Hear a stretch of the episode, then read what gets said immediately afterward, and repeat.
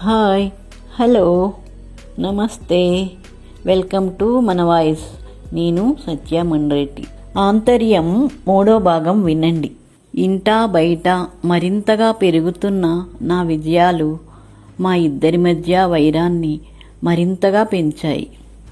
ఇంటర్లో కాలేజ్కే ఫస్ట్ వచ్చిన నా విజయం అతని అహాన్ని మరింత రెచ్చగొట్టింది. స్నేహితులు అధ్యాపకులు అభినందనలతో ఆనందంగా ఇంటికి వచ్చిన నాకు ఉగ్ర రూపంలో ఎదురొచ్చి కారణం లేకుండా తిట్ల వర్షం కురిపించాడు. అది నాకు అలవాటైన సన్నివేశమే అయినా అర్థం లేకుండా మాట్లాడవద్దని నాకు క్లాస్ వచ్చిందని జెల్సీ పడుతున్నావని అన్నగా అభినందించాలి కానీ అసూయ పడతావని పడరాదని ఎగతాళి చేశాను. నా మాటలకు మరింతగా ఆవేశపడ్డాడు. ఆడదానికి అహంభావం పనికిరాదని సిగ్గు ఎగ్గు లేకుండా బరితెగించావని చెల్లెలు అని చెప్పుకోవడానికి అవ- అవమానం అని ఆడా మగ తేడా లేకుండా అందరితో స్నేహాలు చేస్తూ తన పరువు తీస్తున్నావని ఉన్నవి లేనివి సృష్టించి కారుకూతలు కూశాడు. అగ్ని ప్రవేశం చేస్తున్న శీతల వస్త్రాపహరణం జరుగుతున్న ద్రౌపదిలా అతని మాటలు నా సహనాన్ని పరీక్షిస్తున్నాయి. దీని పొగరు ఈ రోజుతో అణగాలి. ఈ రోజు నుండి ఇది కాలేజీకి వెళితే నేను మానేస్తా అని అమ్మా నాన్నల దగ్గర శపథం చేశాడు. తన తోబుట్టు తన శీలాన్ని శంకించిన అపవాదులు వేసినా భరించాను. నా విద్యా భవిష్యత్తును ఉన్నతంగా ఊహించుకున్న నేను చెలించిపోయాను. నా చదువు నా ఇష్టం. నీ చదువు మానేస్తే ఎవరికి నష్టం? అన్నాను ధైర్యంగా.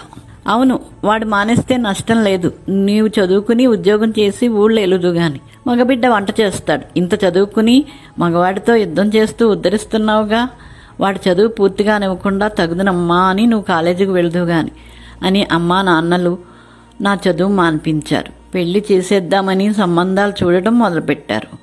మంచి సంబంధాలు అందం ఆధునిక భావాలు కలిగిన యువకులు అందరికీ ఏవో వ- వంకలు కల్పించి చెప్పేవాడు. దాంతో అమ్మా నాన్న ఆ సంబంధాలు క్యాన్సిల్ చేసేవారు. నేను నిస్సహాయురాలిని అయ్యాను. ప్రాణ స్నేహితురాలివి అయినా ఏనాడు నా కష్టాన్ని నీకు చెప్పలేదు.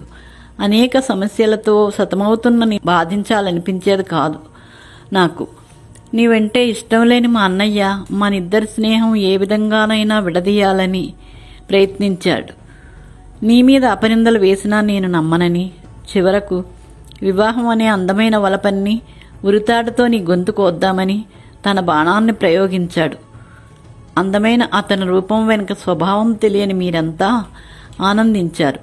వివాహం పేరుతోనే నీ భావాల్ని కాలరాసి నీ జీవితాన్ని నాశనం చేస్తానని ప్రతిన పూనాడు.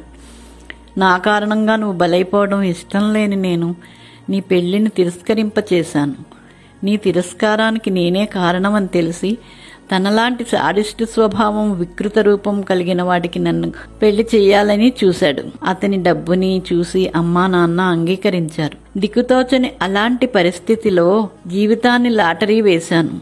అదృష్టవశాస్తు ఫస్ట్ క్లాస్ అయిన జీవిత భాగస్వామిని గెలుచుకున్నాను నేను. నేను నమ్మిన భగవంతుడిచ్చిన వరప్రసాదం మీ బావగారు. మీ అమ్మగారు నన్ను ఎంతగా దూషించి ఉంటారో ఊహించుకోగలను. ఆ పరిస్థితిలో ఎవరైనా అంతే. నేను ఎక్కడ ఉన్నా నీ గురించి తెలుసుకుంటూనే ఉన్నా.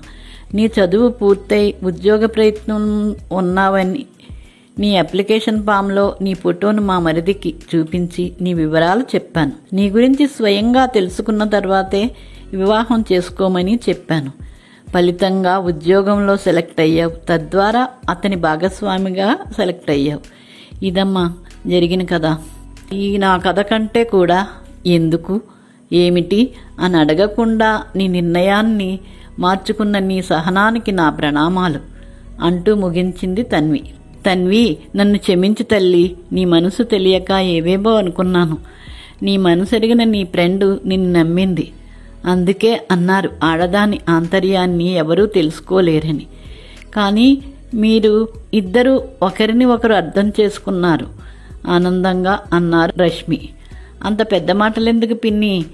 ఏ తెల్లైనా ఆ పరిస్థితిలో అలాగే ఆలోచిస్తుంది. కానీ హేమను సురేష్ బలిపీఠం నుండి కాపాడలేకపోయాను. అదే నా బాధ. నేనెంత చెప్పినా మొండిగా వినలేదు. సురేష్ని కావాలని పెళ్ళాడి అతని రాక్షసత్వానికి బలైపోయింది. బాధపడింది తన్వి. అంతా విధివిలాసం. నీ ప్రయత్నం నువ్వు చేశావు. అది వినలేదు. అందులో నీ ప్రమేయం లేదు. తన్వి నా కారణంగా నువ్వు ఎంత శ్రమపడ్డావు? పెళ్ళి ఆపి నన్ను రక్షించి అర్హుడైన వాడితో నా పెళ్ళి జరిపించడం నిజంగా నా అదృష్టం శాన్వి. ఆనందంగా అన్నది. అన్ శాన్వి. అది నా బాధ్యత అంటూ నవ్వింది తన్వి. శాన్వి తన్విల ఆంతర్యం అర్థం కాని రశ్మి ఆనందంగా చూస్తోంది వారిద్దరినీ కాబోయే తోడిగోడళ్ళగా సమాప్తం.